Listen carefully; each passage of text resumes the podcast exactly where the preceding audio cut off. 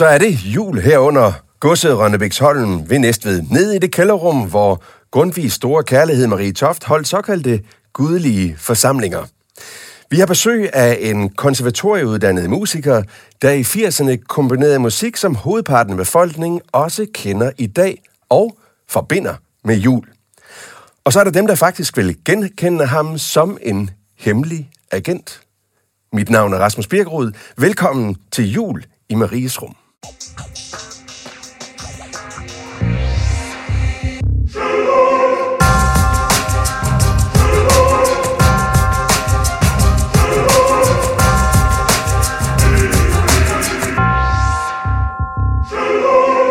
Og vores gæst i dag, det er dig, Hans Dahl. Velkommen. Tak. Du er altså komponist og guitarist.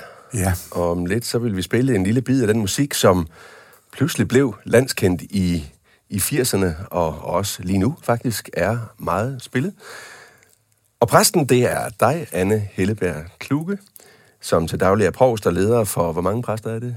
32. 32 præster i Næstved. Velkommen til. Tak. Hvordan husker du, Anna, Hans Dahls musik? Jeg husker den som... jeg var jo stort barn, da jeg vidste Nissebanden. Så jeg husker det som nogle af de hyggeligste stunder, hvor mine forældre så med. Ja. Det var sådan en stor ting for os. Så sad hele familien og så det sammen. Så det er alt godt fra barndommen. Tryghed og glæde og forventninger. Og du får lige løftet lidt af sløret her for, hvad det er. Fordi du siger, Nissebanden, det er jo lige præcis der, vi skal ind. Lad os lige høre noget af det her musik, som blev så berømt. Der kommer 40 sekunder her.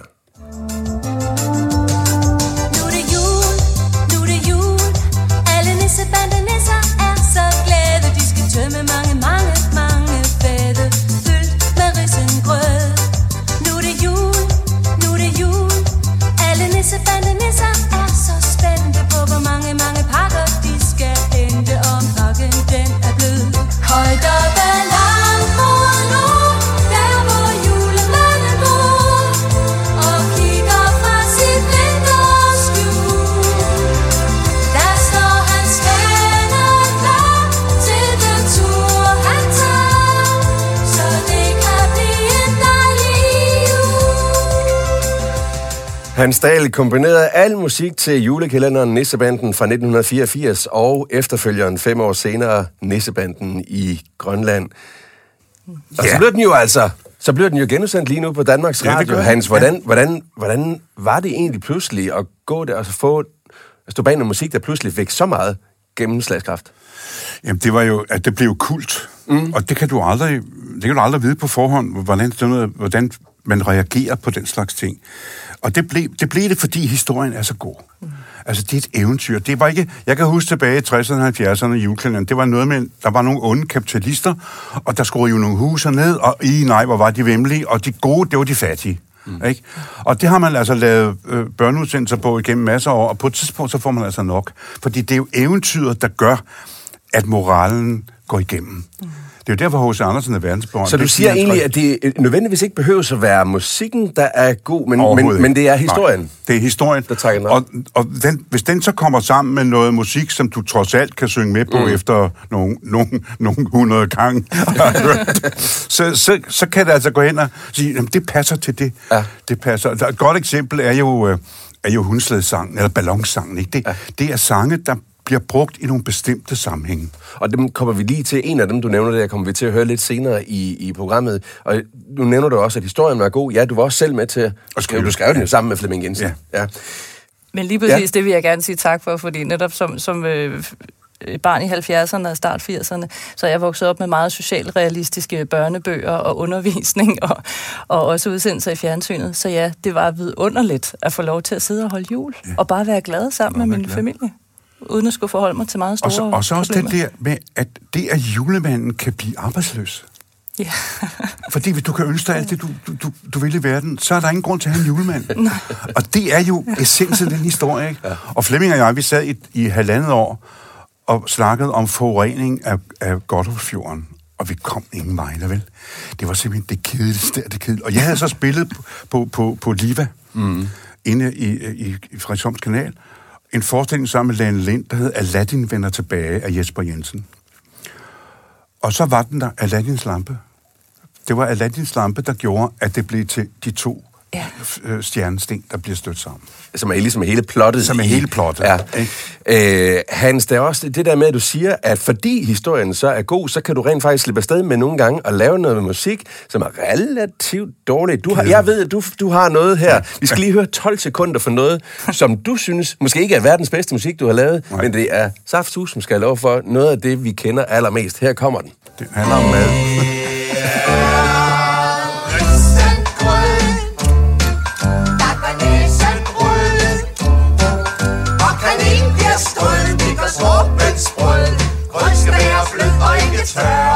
Ja, du sidder sådan og sådan ser lidt sammenbidt ud, når du... Men det siger du, den her, det blev jo et kæmpe hit. Ja, den kom jo i den første julekalender af Nissebanden, der var den der hver dag. Hver dag! Ja. Og de stakkels skuespillere, de var jo ude at brække sig i tyk tårer over det her. De skulle spise risengrød, og det skulle filmes hver gang. Nej, men jeg kommer til at tænke på Ben von Bischofsberg, som gang sagde, hvis du skal lave en god melodi, som folk husker, så skal du kunne kende den de første 3 sekunder. Ja. Og det kan du jo med den her. Ja. Men det mærkelige er jo, at der er melodier, der er lige så enkle og simple som den her, og som ikke fungerer. Altså, hvor kommer det? Hvorfor synes du, den her er dårlig? Fordi den bygger på en rundgang, som er brugt 1 million gange. Blue Moon. Det er fuldstændig samme akkord. Men det er jo ikke sket før. Altså, så det, du siger, det er en kliché her? Det er det, du taler om? Ja, det er en kliché. Okay. Men den fungerer i den sammenhæng, hvor den er. Den vil aldrig have fungeret alene. Altså, no way. Altså, hvis jeg havde lavet sangen, og så kom på radioen og siger, hvad fanden, hvad er det for en totalt talentløs sang? Ikke? Men Hans, jeg tror, at du er inde og pille lidt ved, Anna og jeg er både årgang 75, og jeg kan se, at Anna, hun sidder sådan lidt, hvad? Kan komponisten virkelig ikke lide risengrødssangen, for det betyder da noget for dig? Ja, bestemt, og jeg har sunget den 1 milliard gange, og elsket at smaske med. Altså, det var jo sådan det store. Jamen, jeg siger ikke, jeg kan lide den, Rasmus. Jeg siger bare, at det er altså ikke noget særligt. Skal vi sige det på den måde? Ja, okay. Ja. Jamen, om lidt, så skal vi... Altså, fik jeg også lige sagt, at du var hemmelig agent i introen? Det tror jeg, jeg gjorde. Ja, A38. Ja, lige præcis. Ja. Agent A38, min sanden. Ja. Om da jeg så ringer til dig her i morges, inden du kommer hernede i Maries rum, hvor tager du telefonen henne? Så siger du min sand. Holme-Olstrup. Jeg kan lige komme til Holme-Olstrup. Jeg får fat i agent A38, og han er lige præcis i Holme-Olstrup. Fantastisk. Vi skal videre til næste runde. Fordi vi sidder jo her i det her rum, Maries rum. Det er fantastisk at forestille sig, at Maria holdt sine gudelige forsamlinger her. Men Grundtvig var jo også en del af det. Fordi Marie var jo Grundtvigs kærlighed. Anna, hvordan skal vi forestille os Grundtvig sådan i relation til det her rum, vi sidder i? Jamen, jeg plejer at forestille mig, når jeg sidder her, at Grundtvig, han har siddet sådan lidt hen ved døren. Sådan lidt på afstand af det. Fordi at Grundtvig var ikke sådan til inderlig kristendom med bøn og lovsang. Det var ikke sådan lige Grundtvig. Men det kunne Marie godt være i. Så det hele har kogt hernede i det her lille rum. Hvis der har været 50 mennesker her, der har bedt og sunget og lyttet til prædikener og talt om tro med hinanden. Og så har Grundtvig siddet henne i døren og sådan synes...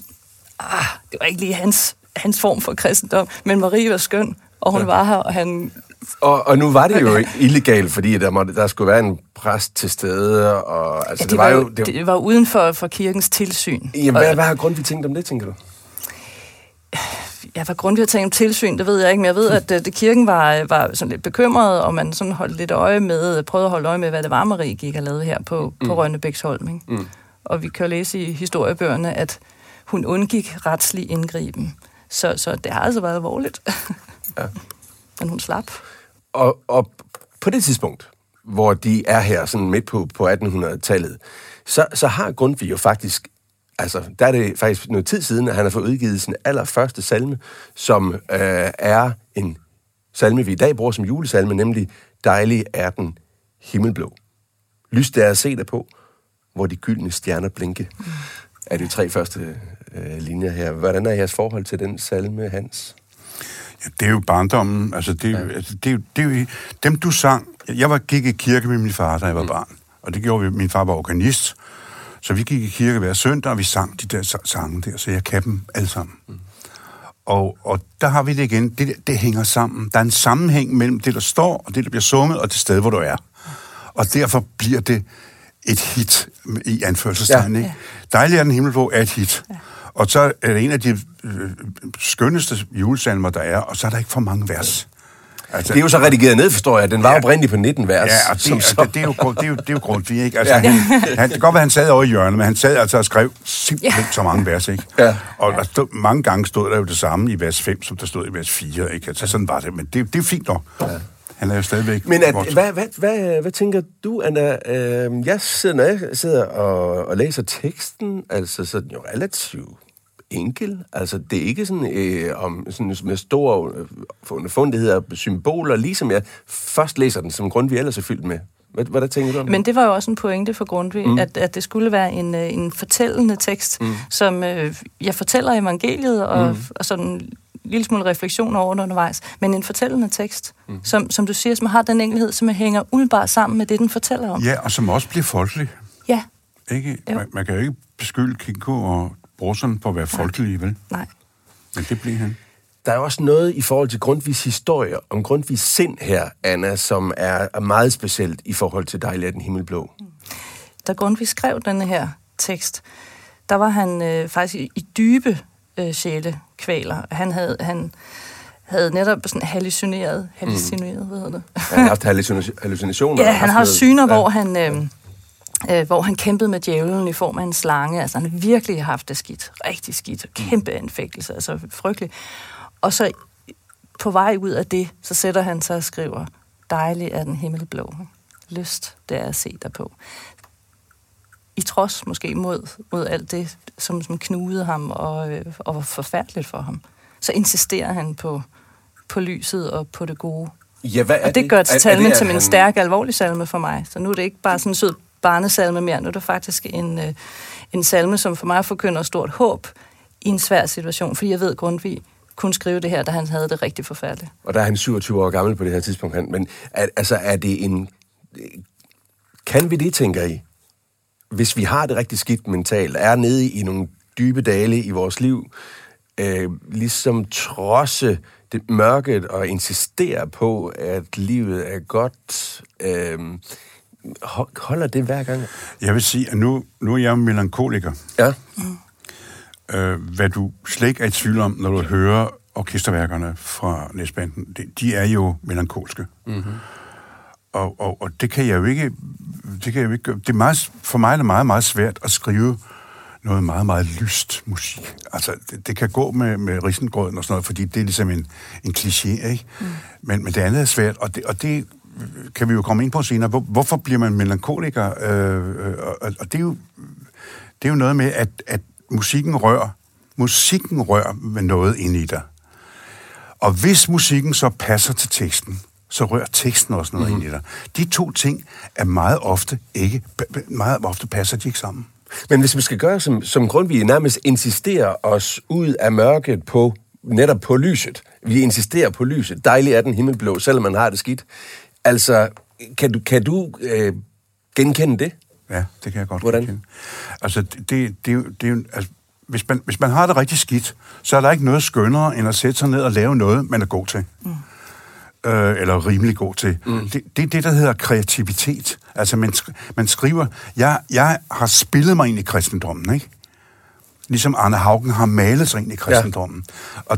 Og det betyder jo, at det, jeg selv laver, får nogle tråde til den melankoli, og den der lidt ikke depression. Jeg har aldrig været deprimeret. Altså, jeg har aldrig haft depressioner og sådan. Men jeg har haft den der tomhed og melankoli. Og det er jo så også, når du siger, at du har spillet dig ind i kristendommen, det skal vi bare sige til lytterne, der ikke er ved det.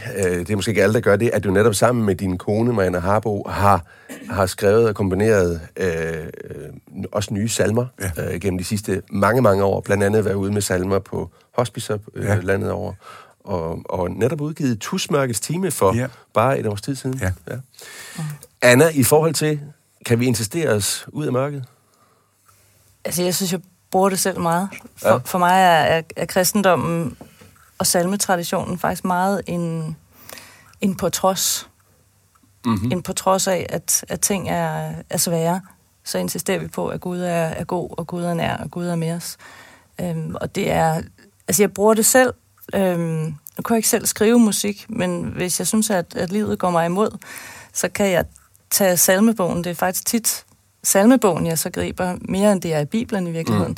Mm. Og så genlæser jeg nogle af de salmer, hvor jeg kender salmedigterens liv og ved, at det har været svært. Og så har den her salmedigter alligevel insisteret på det gode og det lyse. Mm. Og det bliver så en løftestang for mig. Grundtvig skriver jo igen de tre første linjer, dejlig er den himmelblå, lys det er at se det på, hvor de gyldne stjerner blinker. Det er det her med at kigge opad, op mod himmelvælvet. Og det gør du faktisk også, Hans Dahl, i noget, vi er tæt på at kalde det min favoritmelodi i forhold til det, du udgav i forbindelse med Nissebanden. For der skriver du også om himmelvælvet i en af dine sange, nemlig om nordlyset. Og det er en sang, der for mig sætter mig i en stemning af frihed og fryd, faktisk. Og så også det der med at være den lille mand i universet. Vi får lige 30 sekunder her. Knirkende sne under medernes vislende lyd. Vi er afsted. Halsende hunde med haler, der lover af fryd. Vi er afsted. Vores klare luft, den skæreste duft. Bølgende nordlys, der tænder sig selv. Kursen er lagt. Skavlerne strakt. Hen over isen, og pisken slår smæld. Er det bare mig, Anna, der har det her som en favoritsang? Nej, det er også en af mine klare favoritsange. Ja, og det er også noget med... Nu hørte vi lige igen, altså noget med at virkelig være til stede og jagtage der, hvor man er. Altså, de er ude i stor natur og alt er skønt, og de lægger mærke til alle de små ting med halerne, der lover fryd og skavlerne, alle de der små ting. Så det er bare sådan nærvær i et nu. Det er jo så længe siden, du har skrevet den her... Jamen, vi kørte jo på hundeslæde, ja. Flemming og jeg, fordi han kunne styre en hundeslæde.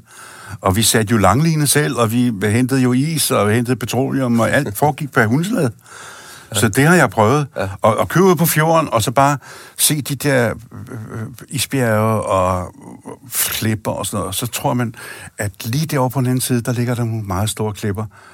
Og der skal vi lige over. Mm. Men der er altså 40 kilometer, og det tror man jo ikke, vel? Man tror, man kan gå derover. Jeg tror altså helt ærligt, at når jeg blev grebet af det der med at sidde og se, også som barn, de to her på den her hundeslæder, man tog over isen, at et eller andet sted, så pirker det, selvom man ikke er bevidst om det som barn, det pirker alligevel til noget eksistens. Altså det der med, at man, den der frihed, der er, den der, nu skal de bare afsted, og den skønhed, der er, men er det... Også faren. Og faren er der nemlig også. Ja, for der er farligt derude, ikke? Mm. Du kan ramme nogle iskosser, du kan ramme en våge, og vandet, du overlever ikke derude, hvis du falder i vandet, vel? Altså, det er et farligt sted, og det er også derfor, det er så fascinerende.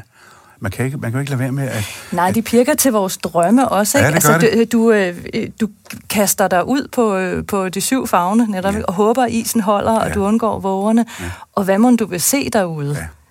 Det ved vi og ikke. Og du møder ikke noget liv derude. Du møder ikke andre mennesker. Hvis du møder noget, så er det måske en sæl eller sådan noget, hvis du er heldig, ikke?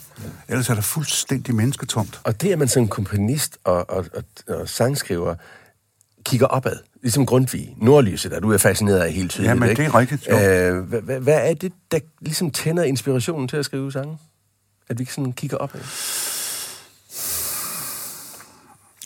Hvordan skal jeg kunne forklare det? Det er jo noget med, at det, der hedder lysvælvet, ikke? At du har det hele, og du kan se så langt.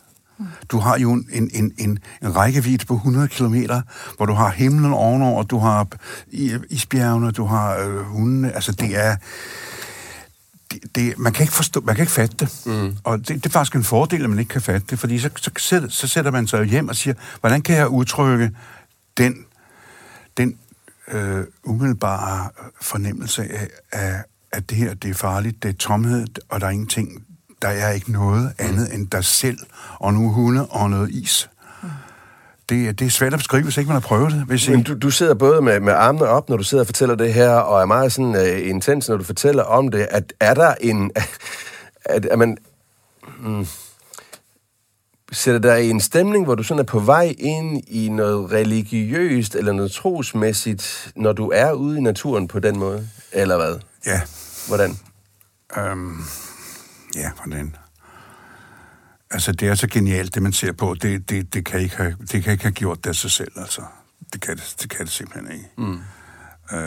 Hvem var det, der sagde, Ulbæk Jensen, der sagde, at evangeliet er så fantastisk, så han må have haft en finger med i spillet på at skrive det, ikke? Ja. Og det er sådan, jeg tror, det er sådan, man føler den der overvældende skønhed og fare. Mm. Men jeg tænker også, det er også, når du står i de der store ting og kigger op mod stjernerne, at det er det er også en erfaring af magtesløshed og kontroltab. Præcis. Og det kan være en lettelse, en befrielse at sige, jeg er lille, jeg er en andens hånd, men det kan også være virkelig skræmmende og uhyggeligt, så man er nødt til, det jeg engang ville, når jeg står og fortaber mig i stjernerne, at kigge ned og ryste ud og tænke på noget andet, fordi man kan blive... Altså, når du virkelig forstår, hvor lidt du har styr på, og hvor farligt livet er. Hvor farligt, ja. Og så... det var før mobiltelefonen, da jeg var der, ikke? Og jeg var ude og køre med en læge, som skulle rundt til de forskellige bygder på turné. Og da vi så kører, det var i marts, så kunne man så køre på isen. Det var fint nok. Så bliver det snevejr. Og han vender om lige med det samme. Altså, der var ikke noget med, at vi skulle derud og så... Nej, han vendte bilen lige med det samme, fordi han sagde, når der er gået et kvarter, så kan jeg ikke engang se de spor, vi har sat. Ja. Og så kan vi fare vild. Og hvis vi farer vild herude, så dør vi. Ja. Ja. Ja. Ja. Så det er jo den... Det er det, med du taler om, Anna, med lignheden. Ja, altså. Ja, men det er det. Og så tilbage til... Så er vi jo ikke så langt fra Grundtvig, som havde de her syn, hvor han kæmpede med djævlen. Altså, det er jo de der erfaringer, som man kan opleve der, at livet er farligt. Man kan stå og kigge i stjernehimlen og forstå, hvor lidt har jeg styr på her. Ja. Og midt i det frygtelige, så siger man, med livet er midunderligt. Og det er skønt. Ja. Og guderne er der. Nu spurgte i sidste program, der havde vi besøg af James Price, og vi havde også vores præst derinde på det tidspunkt, Tom Thysen Daggård. Hvad deres sådan, vigtigste julesalme er, det skal vi lige have med jer også. Vigtigste julesalme. I er fuldstændig uforberedt på spørgsmålet. Først for hoften. Vil du starte, eller skal jeg starte? Det bliver Anna, så kan du lige tænke lidt, Hans. Jamen, jeg har juleaften, der julen har bragt. Julen har bragt ved 10. bud. Det var til præcis det samme som James Price. Hvad siger du til juleaften? Ja, jeg holder stadigvæk på Dejlig er jorden, selvom det er en adventssalme. Ja, det er mange ting. Begravelsesalme, alt muligt. Jeg synes, det er en fantastisk melodi. Ja, Dejlig er jorden. En dejlig tekst, der står jo. Hans, jeg er med dig. Næste runde. Fordi programmet her handler jo altid om livsforandrende erfaringer. Det er en fast del af Maries rum. I dag om en livsforandrende erfaring, vi har gjort os ved juletid. Hans Dahl har på forhånd skrevet et ganske kort brev til os. Værsgo og læs det op, Hans. Juleaften 1963. Jeg er 18 år og udvekslingsstudent i det sydlige Arizona, en lille flække tæt på den meksikanske grænse. Det er forbudt at ringe hjem. Kun et par breve er til. Mine amerikanske søskende, såkaldt søskende, er til fest, også første juledag. Jeg er ikke inviteret. Julemiddagen for os tre, der er tilbage, består østerssuppe fra dåse, samt optøet forloren hare. Efter en middag med spredt smalltalk går jeg i kælderen og ser tv, og i det jeg passerer et stort spejl, ser jeg en person, jeg ikke kender. Hvem er han? Hvem er jeg? Du ser dig selv. Hvem er han? Hvem er jeg? Ja.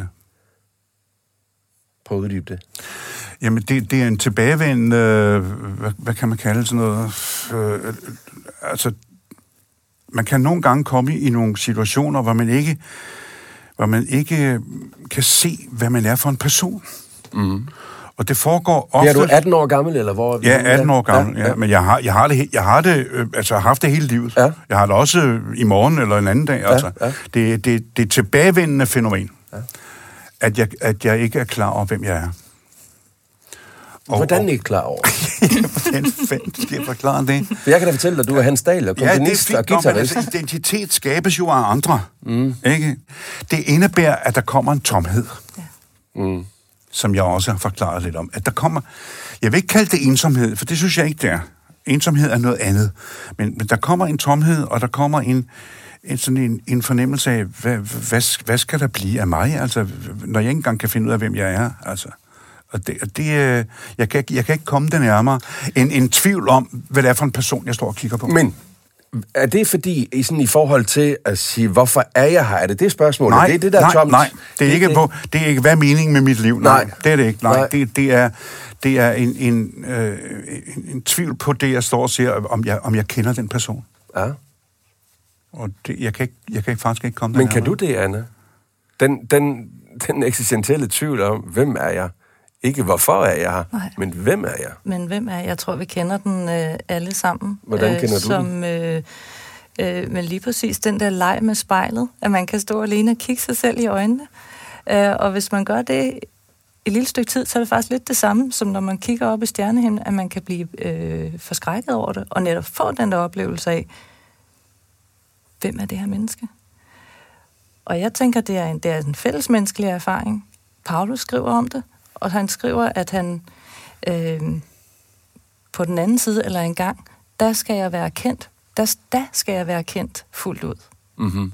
Ligesom jeg selv vil kende fuldt ud. Ikke? Mm-hmm. Men der skal jeg være kendt fuldt ud. Det vil altså sige, lige nu i livet, når vi lever, så er vi ikke... Så kan vi ikke kende os selv fuldt ud, og andre kan heller ikke kende os fuldt ud. Ja, der skal jeg kunne... Der vil Gud kende mig fuldt ud. Aha. Og jeg vil selv kende fuldt ud. Ja. Altså først der vil jeg kunne se en... sammenhængende sandhed. Til gengæld, så kan jeg fortælle dig, at når jeg så spiller og synger min kones salmer, så fortæller jeg en historie. Og det er ikke nogen lovprisning. Der er meget halleluja i det. Mm. Der er ikke bare halleluja, der er også halleluja. Og så, når jeg sidder i den situation, og kan formidle en historie, med noget musik og en tekst, så har jeg det godt. Så ved du, hvem du er. Så ved jeg, hvem jeg er. Men er det ikke, fordi du så ved, hvorfor du er her? Nej. At hvis vi kan besvare spørgsmålet om, hvorfor vi er her, så ved vi også, hvem vi er. Jo, men jeg kan godt sige, at jeg føler, at jeg har... I de tilbagevendende år, jeg lever, har jeg en mission om at formidle nogle gode historier. Mm. Jeg tror, at det kristne svar vil jo være, at du skal ikke stå og kigge på dig selv i spejlet og sige, hvem er jeg, og kigge i din egen navle. Du skal kaste ud i en opgave. Yeah. Og lykkelig den, der er kaldt til en opgave, som ved, hvad opgaven er. Ja. Men selvom du ikke har et tydeligt kald, så gå ud og investere i andre. Investere netop i en opgave, fordi det er der du bliver til. Altså, og jeg kan godt sige dig, hvad der har tricket det der. Det er for en del år siden spillede jeg i en stor kirke i Hamburg, der hedder Michaeliskirche. Der var 6.000 mennesker til 3 koncerter. Det er altså mange mennesker. Og jeg skulle hjem dagen efter, og der skulle jeg spille på hospice. Og der var 2. Og de 2 var så intense i deres oplevelse af noget levende musik. Ja. Så det er simpelthen så inspirerende. Fordi du får en nærhed og en intensitet i det, du foretager dig. Også modtageren. Modtageren giver jo lige så meget tilbage, som du selv giver ud. Og det er en ubeskrivelig smuk oplevelse. Betyder det, at det, I er ved at sige nu, at vi kommer tættest på at besvare spørgsmålet, hvem er jeg, når vi er sammen med andre? Og at spejlbilledet altid vil distancere os fra det spørgsmål, hvem vi er. Ja, den er jeg helt enig i, den der. Okay. Ja. Jeg får mig til at tænke på, at når jøderne har begravelse, altså holder deres 7-dages sørgeperiode umiddelbart efter dødsfaldet, så dækker man faktisk spejlene til, om der kan ligge en symbolik i det, at så gælder det om, at vi skal være til stede i kraft af, at vi er sammen med andre. Ja.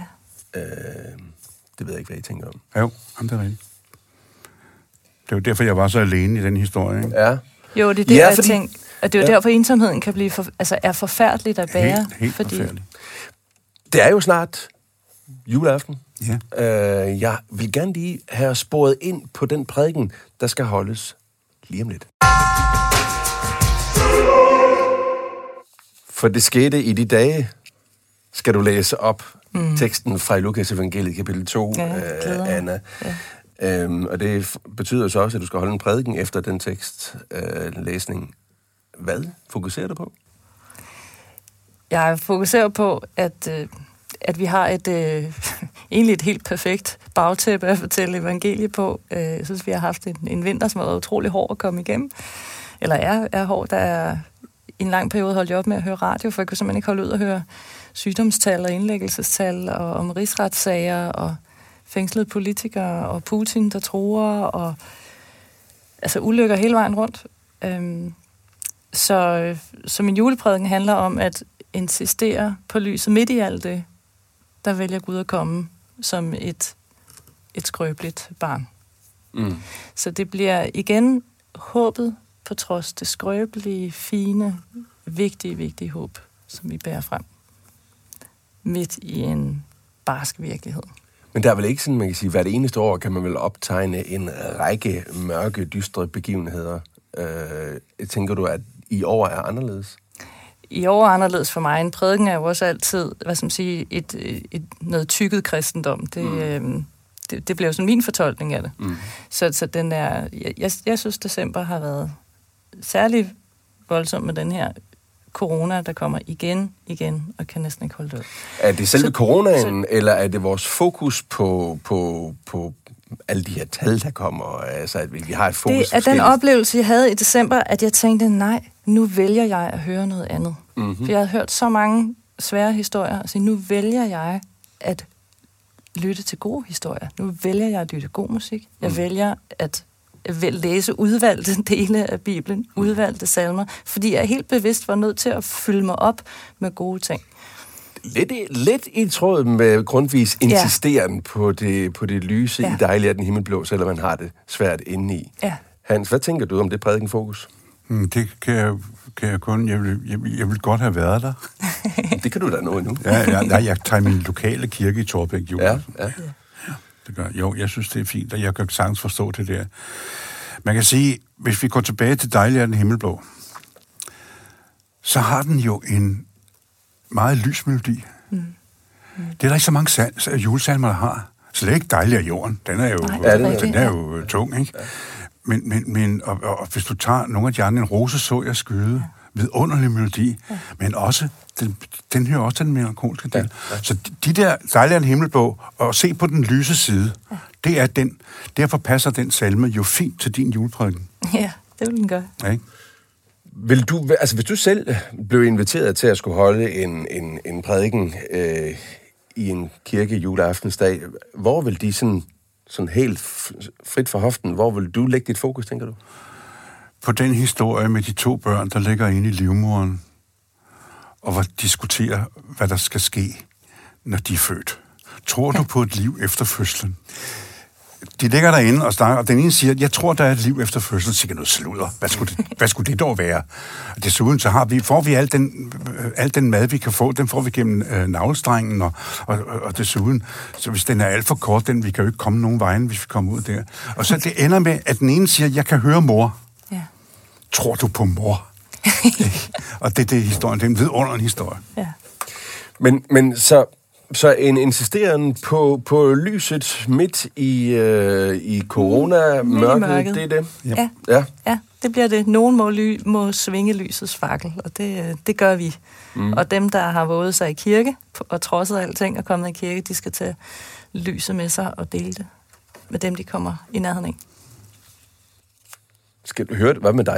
Altså sådan her i julen, Hans, det er vi simpelthen nødt til at vide her mod slutningen. Lytter du selv derhjemme til dine egne sange fra Nissebanden? Nej. Dem har jeg hørt. Nej, det gør jeg heller ikke. Nej, jeg lytter til Matthæuspassionen og Bachs Hummermess og sådan noget. Ikke? Jeg hører ikke Messias. Den har jeg også hørt for mange gange. Hans Dahl, tak fordi du kom. Jamen, jeg siger også tak. Det var da hyggeligt. Og du skal i kirke i Lyngby-Torbæk Kirke? Nej, i Torbæk Kirke. Ja. Også tak til dig, Anne Helleberg Kluge, provst i Næstved Provsti. Og du kan høre Anna prædike juleaften 2 gange, nemlig kl. 14 i Sankt Mortens Kirke. Og I holder så minsanden en gudstjeneste igen kl. 16. Det er der, hvor det er. Hun bruger garanteret den samme mørkt. Ja, det kan det. Ja, det var næsten nødt til at have. Jeg vil næsten anbefale, at man kommer til en af dem. Ja. Vi er tilbage igen første fredag i det nye år, og det bliver med en lille kavalkade på dette, vores første år i Maries Rum. Husk, at du også kan få glæde af vores julekalender på Facebook. Her bringer vi hver dag et væsentligt citat fra hver af årets programmer her i Maries Rum. Denne podcast er produceret af Folkekirken i Næstved i samarbejde med Rønnebæksholm. Mit navn er Rasmus Birkerud. Rigtig glædelig jul.